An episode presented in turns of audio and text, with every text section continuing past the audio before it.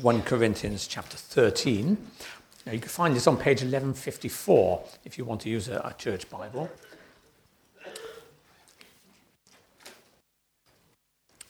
We've been looking at the gifts of the Spirit, and at the end of um, 1 Corinthians chapter 12, uh, Paul is saying, Now I now eagerly desire the greater gifts.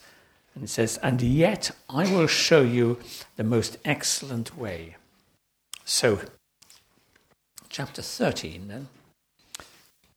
And yet I will show you the most excellent way. If I speak in the tongues of men or of angels, but do not have love, I'm only a resounding gong or a clanging cymbal. If I have the gift of prophecy and can fathom all mysteries and all knowledge, and if I have a faith that can move mountains, but do not have love, I am nothing. If I give all I possess to the poor and give over my body to hardship that I may boast, but do not have love, I gain nothing. Love is patient. Love is kind. It does not envy. It does not boast. It is not proud. It does not dishonor others. It is not self seeking. It is not easily angered. It keeps no record of wrongs. Love does not delight in evil, but rejoices with the truth. It always protects, always trusts, always hopes, always perseveres. Love never fails. But where there are prophecies, they will cease. Where there are tongues, they will be stilled. Where there is knowledge, it will pass away. For we know in part and we prophesy in part. But when the completeness comes, what is in part disappears. When I was a child, I talked like a child. I thought like a child. I reasoned like a child. When I became a man, I put the ways of childhood behind me. For now we see only a reflection as in a mirror. Then we shall see face to face. Now I know in part, then I shall know fully, even as I am fully known. And now these three remain faith, hope, and love. But the greatest of these is love. John.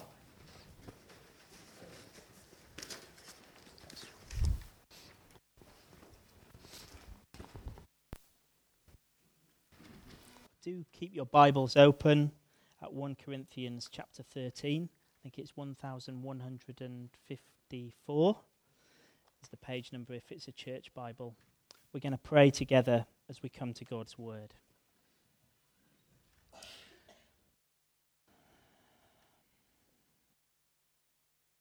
Father, this morning we've been reminded so well of, of the gift of life, uh, the gift of your Son, the Lord Jesus Christ, and the gift of new life that is available to us through repentance and faith. Father, as we come now to these verses, we pray that you might speak your life giving true truth into our hearts afresh. Give us soft hearts to hear what you have to say to us, and not just hear it, but, but to be doers well of the word. That we would respond, would be changed even, even as we gather, even as we listen and respond with repentance and faith. In Jesus' name, Amen.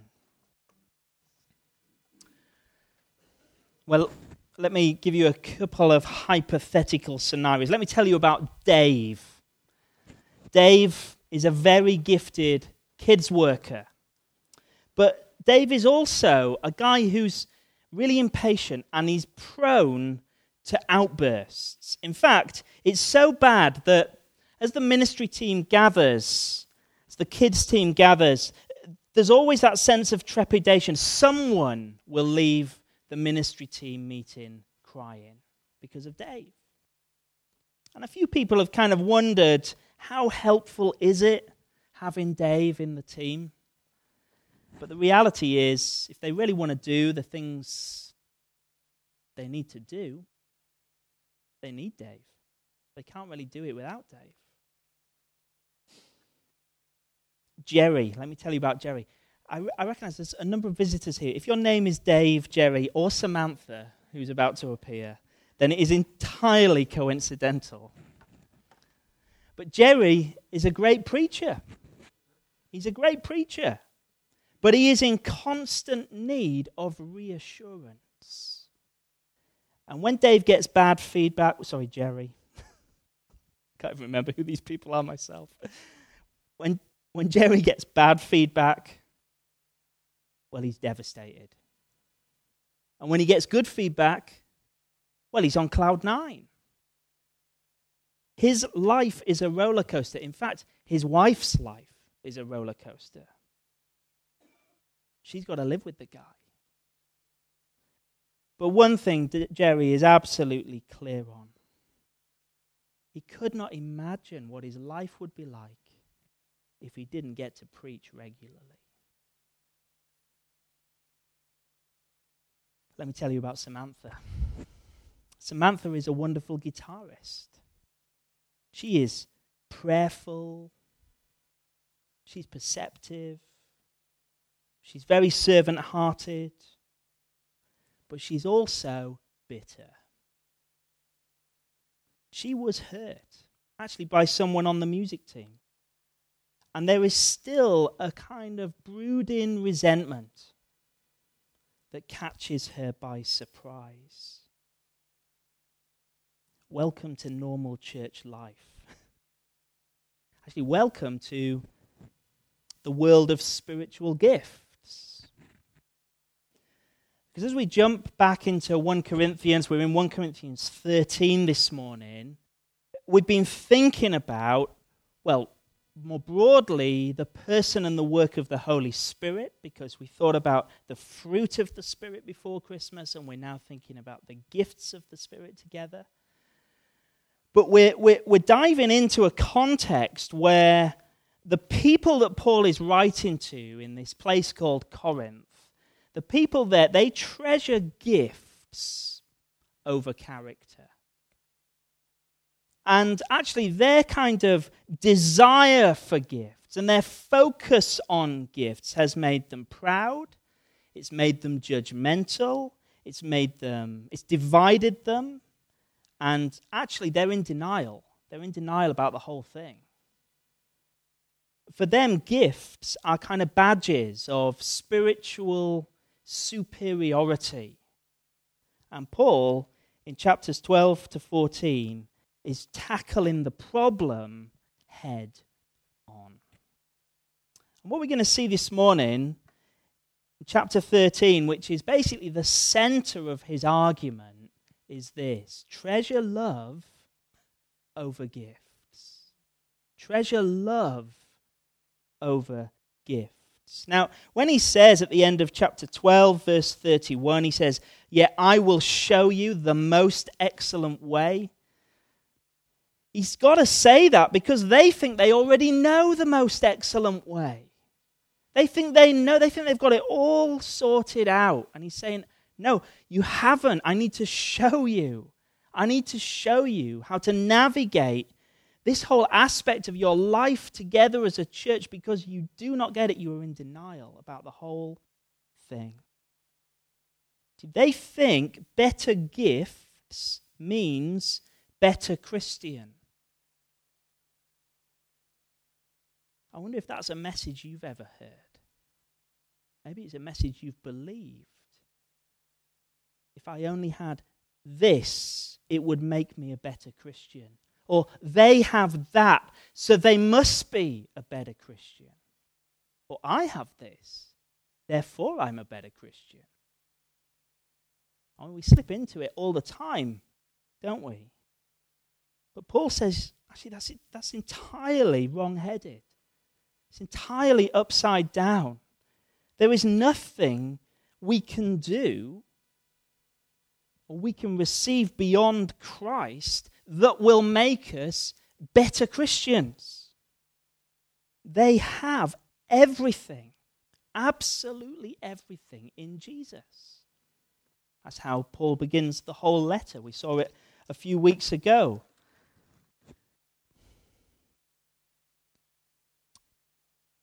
Therefore, you do not lack any spiritual gift as you eagerly wait for our Lord Jesus Christ to be revealed. In him you have been enriched in every way. If they have Jesus, they have everything. And in Jesus, we've been seeing in chapter 12, they are free now, set free to use whatever gifts God may choose to give them in all of their diversity for the common good, for the body as a whole to love others that they might grow up together into the likeness of Jesus. It's love, not gifts, that really matters. And Paul basically gives us three reasons in chapter 13, three things that really mean we're to treasure love over gifts. And the first is this he says, Love is indispensable. It's indispensable. Look at verse 1 then of chapter 13. If I speak in the tongues of men and of angels, but do not have love, I'm only a resounding gong or a clanging cymbal. He says, Are you gifted? Are you a gifted person? Do you have speaking gifts that means others look at you? Well, without love, it's just hot air, it's noise, it's nout but rattle, as we would say in Scarborough. He says it's gifts without love, hot air. Verse 2 If I have the gift of prophecy, can fathom all mysteries and all knowledge, if I have a faith that can move mountains, but do not have love, this is even worse, isn't it? I am nothing. My goodness me. See what he's saying? He says, Where are you looking to be someone? Where are you looking for your identity? It is not gifts that make you who you are, it is love. It is love that's born actually from the love of Jesus to you. So let me ask you what defines you this morning? What defines you? Verse 3 If I give all I possess to the poor, give over my body to hardship that I may boast, but do not have love, I gain nothing. Now, we would look at someone who gave all their possessions to the poor and say, they must be spiritual. They must be amazing Christians. And he says, listen, you can't bypass love you can't compensate for a lack of love through your own effort in one way or another. And we kind of do that, I think, in our minds, in ourselves, and with others. You know, he might not be a very loving person, but have you heard him pray? Oh, he's spiritual. Oh, he's a godly man. Paul says, if you have love without gifts, you still have love.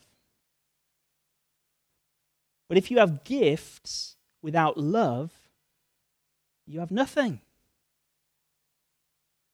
The real power, the real power is immediately drained from anything that we do if we do not have love. So, if we imagine the Christian life for a moment like a, like a house, the Christian life is a house. And, and there's various different rooms, and we might have different looking houses, depending on who we are because we're diverse and we're gifted differently. We might have a room that is to do with our prayer life, a room that is to do with the way we speak to others, a room that's to do with our hospitality, a room that might be to do with speaking in tongues. There are various different rooms in our house that God has given us. They're gifts that God's given us, rooms for us to enjoy and to use for the good of others. Well, Paul is not saying love is another room in the house. He's not saying if you don't have love, well, all you need to do is build an extension. He's saying if you don't have love, you don't have a house. You need to move. Why? Because it all goes back to what it means to be spiritual. So let me just read from chapter 12 and verse 1. It's probably like on the previous page, and if you've got a, a church Bible, but chapter 12, verse 1, he says this Now, about the gifts of the Spirit, literally, he says, Now, about what it means to be spiritual. That's what he's saying at this point. About what it means to be spiritual. Brothers and sisters, I do not want you to be uninformed. You know that when you were pagans, somehow or other you were influenced and led astray to mute idols. Therefore, I want you to know that no one who is speaking by the Spirit of God says, Jesus be cursed, and no one can say, Jesus is Lord, except by the Holy Spirit. You see, it all goes back to what it means to be spiritual. Paul says to be spiritual is to live with Jesus as Lord. And if you live with Jesus as Lord, you must have the Holy Spirit. And if you have the Holy Spirit, then the fruit of that in your lives must be love. It must be. Which takes us all the way back to the series we were looking at before Christmas and the fruit of the Spirit and this bouquet of kind of virtues that spill out all from what it means to display love. So, are Dave and Jerry and Samantha spiritual? Well, we don't really have enough information, do we, to say for sure. And anyway, they're fictional. But here's one thing we can say their gifts are dispensable, but their love is not.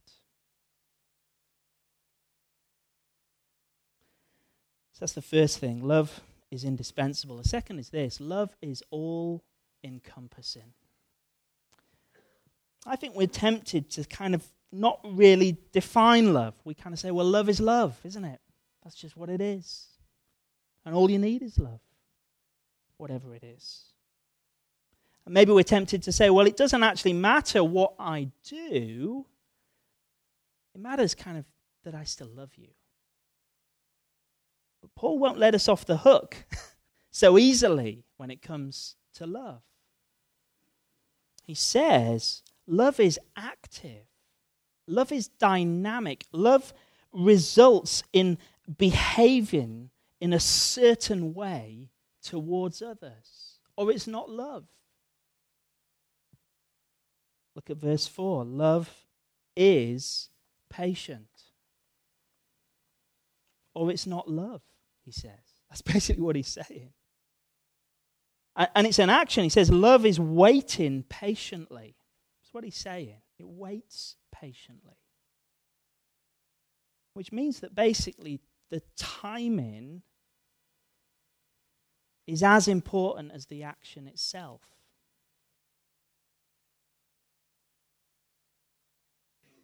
Love shows kindness, he says in verse 4. It's kind. Kindness isn't weakness, kindness is love. It's a kind of unselfish concern for the well being of others. Love does not envy and it does not boast. It doesn't brag, basically. And think about the context 1 Corinthians. There's a lot of boasting, there's a lot of bragging. His definition is there you know, this isn't some kind of marriage sermon that's accidentally slipped into the middle of a conversation about spiritual gifts. It's tempting to think that, isn't it? Because we tend to pick chapter 13 out, and maybe if you're married here today, you read even these verses at your wedding. But that's not what's going on here. As wonderful as these verses are in terms of their definition of love, Paul is basically telling them off. Look at verse 5. Love does not dishonor other people. Okay? Corinthians? It doesn't disrespect other people. Love, love is not self seeking, Corinthians. It's not preoccupied with its own interests the whole time. Love is not easily angered, it doesn't overreact, it doesn't get too touchy, it doesn't fly off the handle. And love keeps no record of wrongs. It does not harbor resentment. It doesn't brood. Verse 6 Love does not delight in evil, it doesn't take pleasure in the shortcomings or the failings of others. Love loves truth, it rejoices with the truth. It loves it when there's no manipulation. It loves it when there are no secrets. It loves it when there's no hidden agenda. There's no attempt to simply bury things or brush things under the carpet. It doesn't do what you're doing, Corinthians. That's what he's saying. And then verse 7 it always protects, always trusts, always hopes, always perseveres. Always. In every situation, regardless of anything else, regardless of who it is in front of us, always. This is all encompassing. Because none of this is based on the person you are being asked to love.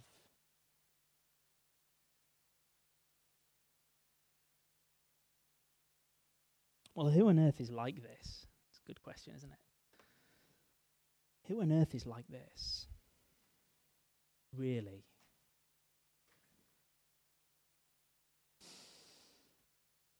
Well, Jesus is like this, and he's like this with us. In fact, he has been exactly like this towards us. Paul kind of summarizes the loving action of God with these words. He says, Whilst we were still sinners, Christ died for us. There was nothing lovely in me. There was nothing lovable about me as a sinner, in rebellion against God, shaking my fist at Him. And yet, in His patient, kind, gentle love, He stepped into the world in the person of Jesus. And Jesus took on himself the punishment I deserved so that I could be friends with God and be adopted into his family, be given new life, a new beginning, and empowered by his Spirit to walk with him. God's love is entirely free. And it is setting its value on us.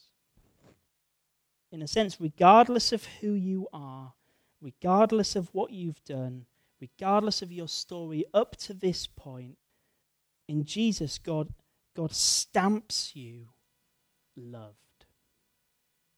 Loved.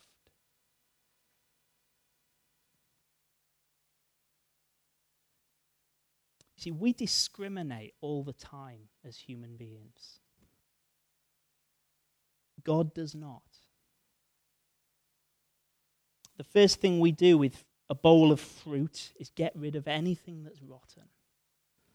The first thing we do with a tin of quality streets to get rid of all the coffee creams. Or is that me? I don't think they make coffee creams anymore, do they? The first thing we do with it, with a tray of little saplings or plants, is chuck out the weedy, bruised, broken ones. We discriminate all the time. But God does not. And as you look at this definition of love, as you look down the list, you may well be aware this morning of the extent to which you are weedy and bruised and rotten.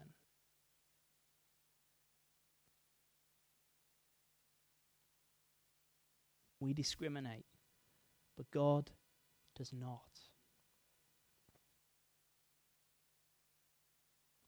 As we open our empty hands to receive His forgiveness, He stamps us with His love. Whoever we are. Love is all encompassing. Thirdly, then, love is everlasting. Love is everlasting. Look at verse 8. Love never fails. Where there are prophecies, they will cease. Where there are tongues, they will be stilled. Where there's knowledge, it will pass away. But we know, for we know in part and we prophesy in part, but when completeness comes, what is in part disappears. He's saying, look, gifts are helpful, gifts are wonderful, gifts are fantastic, they're used for the common good. We can't manage without the gifts God gives us, which is why we need them. But they're helpful for now. But love remains forever. So live. Live now with the end in view. You see, I assume I'll be out of a job when we get to heaven. They won't need a pastor in heaven. They've got Jesus face to face. But if you learn to love now, you are practicing for eternity.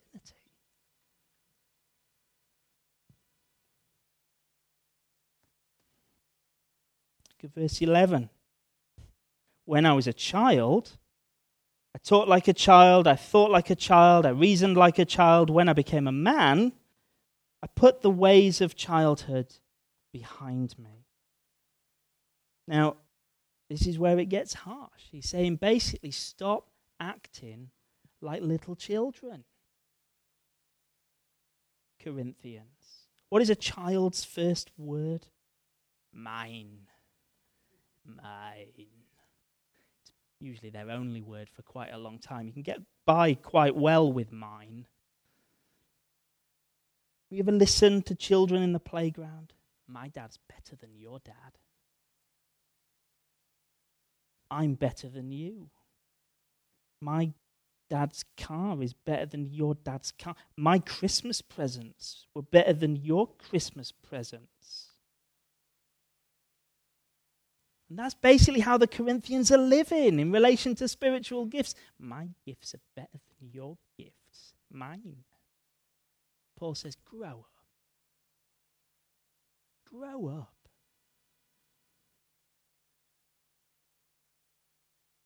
Become an adult. Learn to love.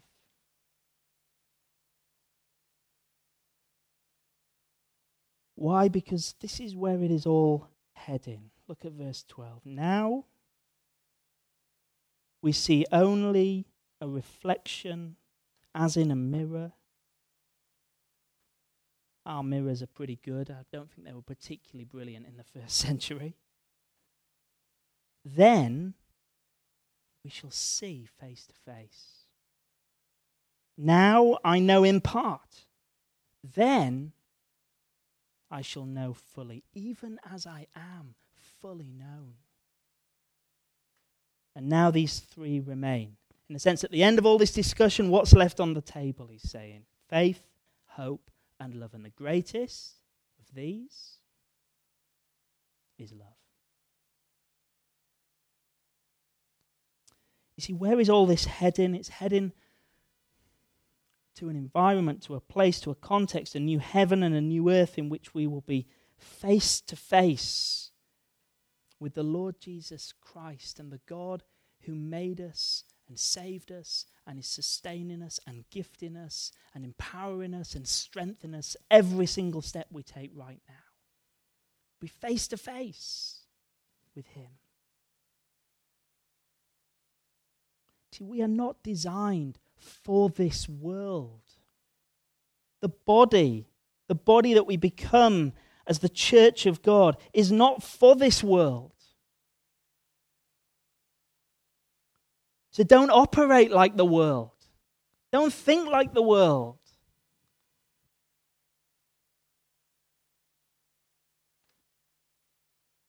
One John 3 says, When Christ appears, we shall be like him because we shall see him as he is. See, Christ is the head, and, and we're this body, his body, growing into the likeness of him. And one day we will be with him face to face. And all that will be left is love. This perfect love. God is love.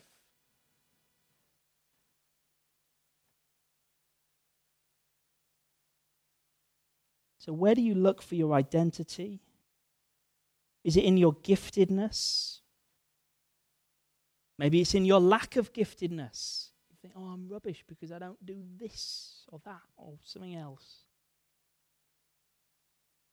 Paul says, look up, look up, and grow up. Maybe you need to feel useful. You're one of those kind of people. Got to feel useful. And maybe you're feeling pretty useless. And you're used to feeling useful. Circumstances have changed. You can't do what you did. Have you forgotten God's love for you in Jesus? He says, Look up, grow up. Maybe you're struggling to love someone. With this kind of love? Have you forgotten God's love to you? Paul says, Look up, grow up.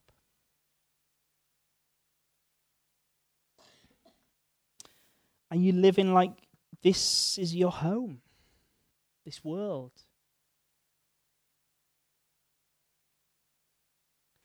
Not that long ago, I was, I was worrying I'm prone to worry.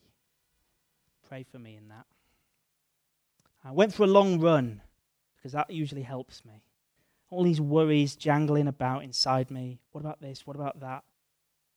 All these worries about the future. And uh, on this particular run, I came to the last hill, and it's a big hill that is for me. And I was saying to myself, You're nearly there, John. You're nearly there. Keep going. Keep going. You're nearly there. Round the corner, round the corner, you'll arrive. And I just had this kind of revelation in relation to all of my worries. As though God was saying, You know, John, you know in this life you will never arrive, don't you? You know that. This is the race. This is the run. This is the marathon. You know you don't get to arrive here, don't you? And you might think, well, that's obvious, John. But it wasn't obvious to me. And actually, a lot of my worries, a lot of my unanswered questions, a lot of what I was worrying about was what I thought had to happen. What I thought had to happen in order for effectively for me to build heaven here. And it had made me short tempered, it had made me grumpy, and it had made me selfish.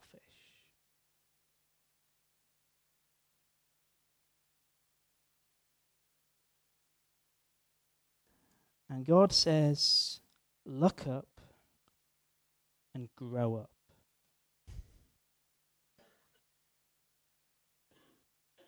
Because now I know in part and then, then we'll know fully. even as I am fully known in Christ Jesus and his love today. Let's pray.